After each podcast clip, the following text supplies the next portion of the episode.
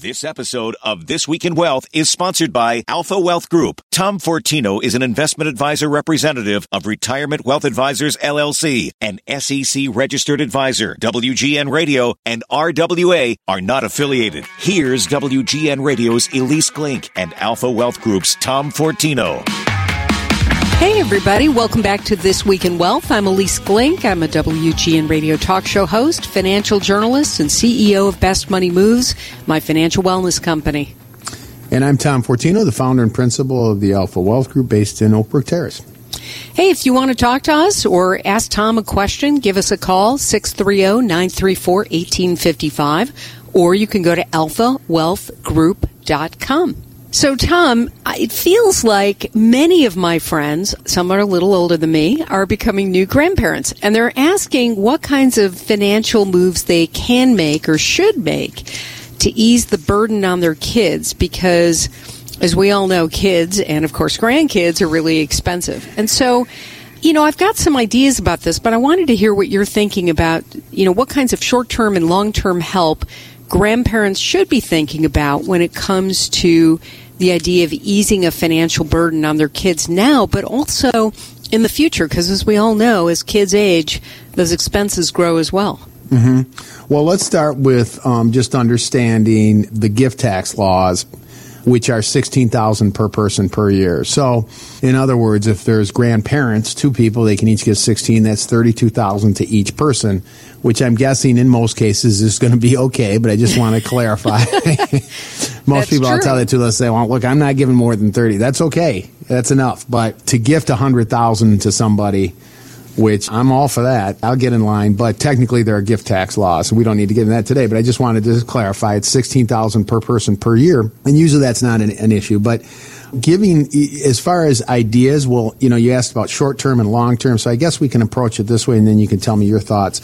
You know, short term, or I should say, things that you can do now, maybe if they're younger, and I think you're a fan of them. You know, five twenty nines, I think are mm-hmm. Always i'm you know it's interesting you hear different opinions on this but it's like why would it be bad to put money aside for college that grows tax free and that is tax free for qualified higher education? You can change beneficiaries. There's a lot of flexibility.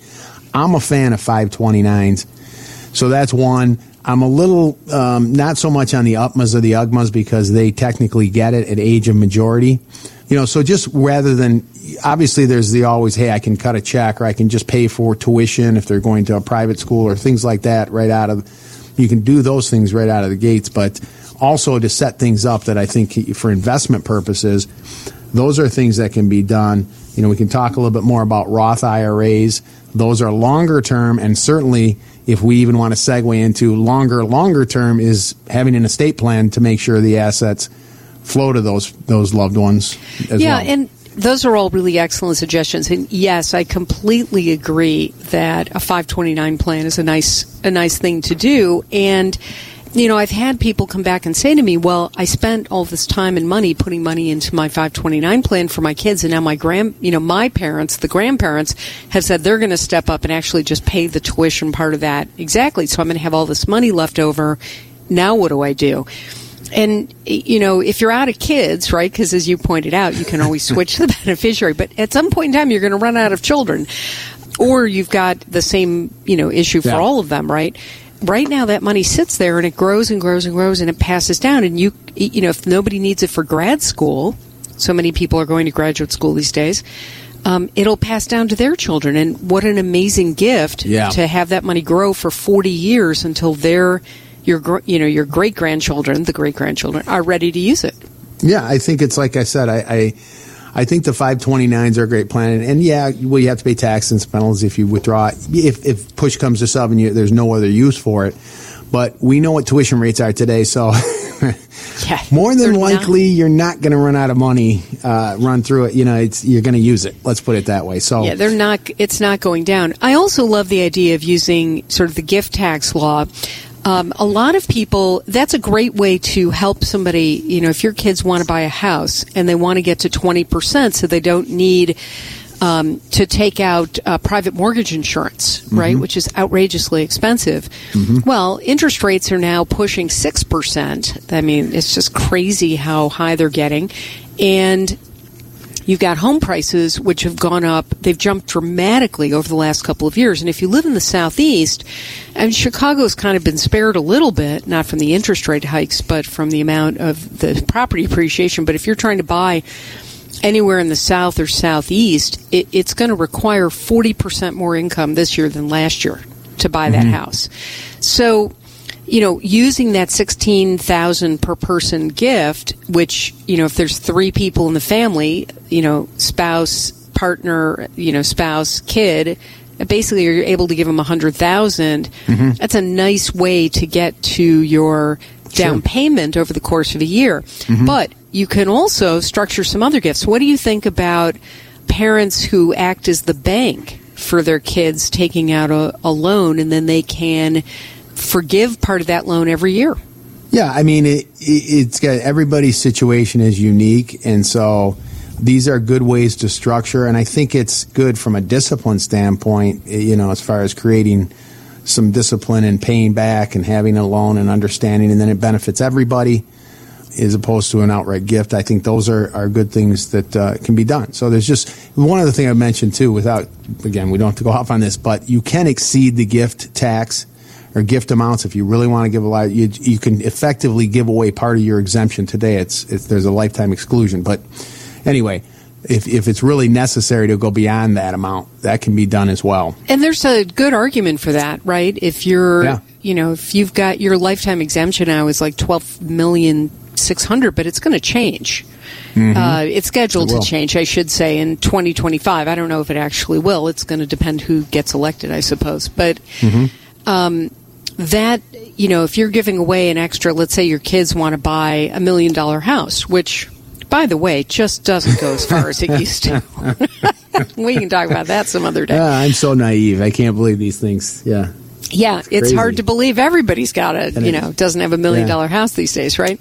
So, but if you're doing that and you want to put down 20%, that's $200,000 cash. A lot of young people have trouble putting that together, kind of money together, mm-hmm. right? And so that may be a very acceptable use for it. I, we have to take a break, but you know, when we come back, I want to just carry this out a little bit further and talk about some of the estate planning that people do because Okay. You know, parents who, you know, if you are lucky enough to have your grandparents with you until you're, I don't know, until they're in their 80s, 90s, or hundreds, um, that's one thing. But if you're like me, where your father died very suddenly at four, when he was 49, um, that also happens. And so preparing for those kinds of um, things and how you want that cash to pass down or how you want the estates to function, I think is something you know we could talk about as well. So let's take a quick break. When we come back, we'll talk a little bit more about estates and um, how you might want to think about gifting the next couple of generations. Uh, stay tuned to This Week in Wealth on 720 WGN.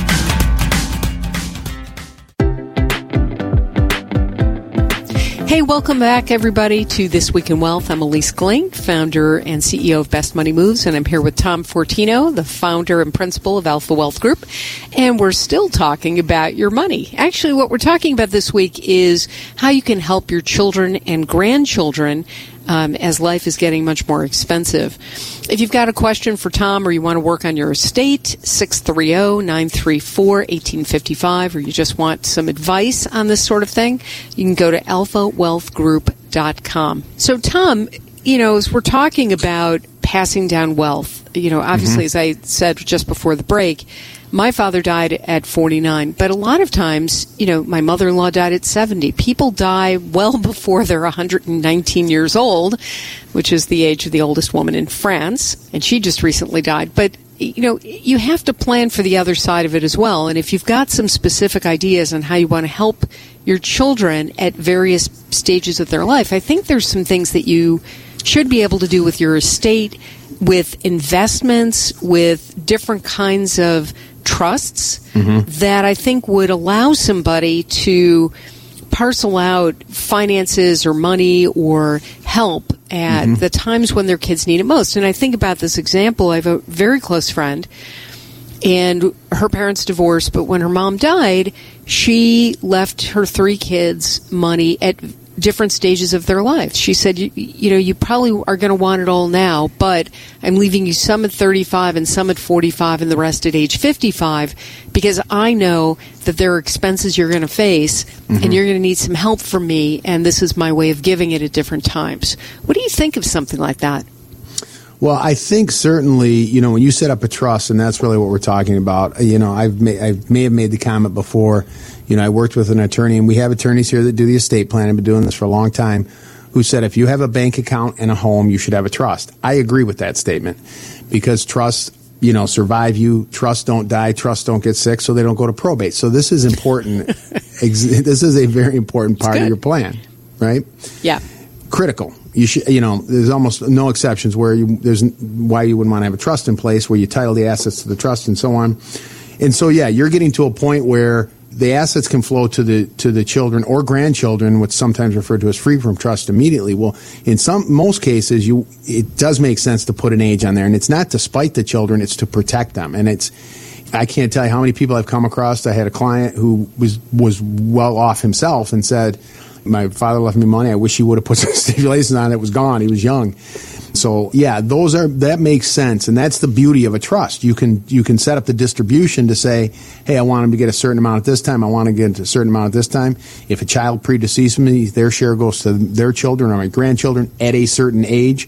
And so this again is is so critical to you know we talked to Ilyce about hey during the lifetime can I gift to them yes can I pay for college sure can I contribute to a 529 can I put money in a Roth for their future yeah and then you can also so you can do all of these things in addition to to saying okay also how do I have the estate that I've worked so hard to grow make sure that it goes to my children and grandchildren in the most efficient manner. And so these pieces are, can be all, again all done. They're not exclusive to each other. And so, you know, we talked about gifting up to sixteen thousand per person per year, which is the allowable amount. Some people will go. I'll give you an idea. You can set up irrevocable trusts separate from your original revocable. You could buy a life insurance policy and gift to the children to pay the life insurance policy life insurance passes tax free, and if it's in an irrevocable trust, estate tax free. Mm. So there are ways to. I'm going to say I'm going to leverage this. I'm going to go buy a you know whatever it might be a two million dollar life insurance policy. I'm going to fund it through gifting to my children, and guess what? They're going to get this significant amount of money completely income and estate tax free. So there's so many things you can do. So I think that that's so interesting, and I think people don't realize that there are these little nuances in tax law that really can help you with these kinds of life gifts. And I, you know, I think that people just underestimate the power of the dollar in a lot of ways. And things mm-hmm. that happen that, you know, whether you're give, you know, you've got a hundred million or you've got 10 million or you even have, you know, one or two million, that there are things that you can do that are really helpful and can maximize the amount that you're leaving mm-hmm. behind. Mm-hmm. And again, leaving behind at certain periods of time. I, you know, I'm thinking about a friend who sold a business Mm-hmm. and that business had you know a huge amount of money and they divided it in four there were three kids and the parents each one got a quarter of the proceeds the way that they had structured the ownership and then one of the kids died without a spouse or or kid, you know, grandchildren, and so now there were just three of them, and you know the money sort of flowed directly. So they were smart about how they originally thought it through, but then the money flowed directly to the two kids, mm-hmm. and they were too young. They just they kind of blew it with mm-hmm. the investments, and they still mm-hmm. have some. They've got some left, but nowhere near what they had because mm-hmm. there was nobody there to help guide them making those decisions when they were in their 20s. Yeah, and again, that's the benefit. You know, all of these things can be accomplished, and that's one of the, again, the benefit of a trust is the assets can be set aside for the benefit of your children. You can have different trustees or successor trustees that will run it, whether it's a brother, a sister, someone, or, or you can have co trustees, not suggesting that, but whoever it may be. But they can run the trust for the benefit of the children and the grandchildren, and then that's the way it can be set up. So now the money can be invested for them. It continue to grow. It can be paid out over time to take care of their the things they need throughout their life. Pay for education, pay for health care, pay for whatever it might be, and then they can get it in seg- you know portions throughout their life. I mean, it, so yeah, there can again, family dynamics are unique with every family, but Yeah. all of these things can be done the way you want them. There's no perfect plan, but certainly if you don't put these things in place, you the things you may want to have happen may not. So it's Right. important. It's, this is another piece of the just one piece of all of these things that we talk about, Ilyce. Well, I want to just switch. We have a few minutes left, and I want to just switch gears for a moment. So, as of May 1st, I bonds actually jumped up even higher than you and I thought they were going to go. I think the rate is going to be 9.6% starting this month for the quarter. And the stipulations, uh, there's some stipulations, right? Uh, Investments, you can invest up to, I think, 10,000 per social security number. You can't cash them in for the first 12 months. You can buy them directly online. Boy, 9.6% sounds awfully good to me, even if I only get it for three months. What do you think about I bonds and, you know, what we should do right now with those? Should everybody just go online and set up an account and buy I bonds? I almost want to say yes. Period. That's it. There's my answer. No, but, I mean, you you're getting nine point six. Look, I, it's interesting because sometimes when I talk about Roth IRA contribution, they say, "Well, all I can do is seven thousand. That's it." Okay, but that seven thousand that is sitting in a bank that now can grow tax free. Why would you leave it there? So for those that can do this, and it doesn't have to be ten thousand, even if it's five thousand. Why would you not take advantage of money that's sitting there, which is getting, as we like to said, have said before, at least a negative real rate of return, in and put that money in something like this that can get right now 9.6 for the next six months. Wow, I just, I, you know, so the short answer is yeah, I think most, most people would want to do it. And treasurydirect.gov is a great site. Yeah, it is a great site. And then you additionally can buy $5,000 more of bonds, of I bonds, using a federal tax refund if you're getting one. Now, I don't ever want people to get a refund because, mm-hmm. you know, why would you let the government have that money without, you know, paying interest on it? But you can, if you're getting it back, flip that $5,000 into I bonds, right? Correct. Yep. So there's a couple Okay. ways to get money into it. So this is a short conversation because we want you to go and do this. so Treasury, TreasuryDirect.gov. You have to set up the account. The account can take a couple of weeks to actually go through. It may not be instantaneous, but it's um, really important to have. And also understand that these this rate, while it's good for six months, is it, Tom? Yes. Yeah, it, it does fluctuate based on inflation. So it's been as low as 0% for six months in 2015, but it's gone as high as 10 and 10.85% if you bought I bonds in 2000. And then what happens afterwards? Like, so let's say the first six months are 9.6%. Then what happens? They readjust, right? How does that work? Correct. Right. So for there's a new interest rate that's declared for the next six months. And so, yeah, it could go down. I don't foresee much of that. I mean, it could go down a little bit, but again, based on interest rates today, I don't see where this can be. You want to read, by the way, there's instructions and direct, it's, that's why I say it's a great site. It explains all of, like the 10,000 amount, the amount you can put in 10,000, that you need to hold it for at least a year. If you, after a year, if you, you liquidate it, there's a three month penalty on interest, but you've made 9% over the, around that time. So you're still way ahead of the game. So again, read those limitations or, or rules, I should say.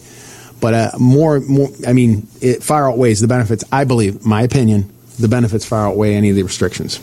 Yeah, I mean it's just a it's a good thing to do, and Yes. and that we're just going to leave it at that. It's a good thing to do. TreasuryDirect.gov, nine point six percent, and here we are out of time again. So if you if you want, I know it's so fast. I always love talking to you, Tom. If you've got a question for Tom, if you want to have a conversation with him, AlphaWealthGroup.com, and uh, we'll be back again next week for another edition. Please call and let us know that you've bought your I bonds. And uh, until then, Tom, have a great week. You too. All right. See you, everybody.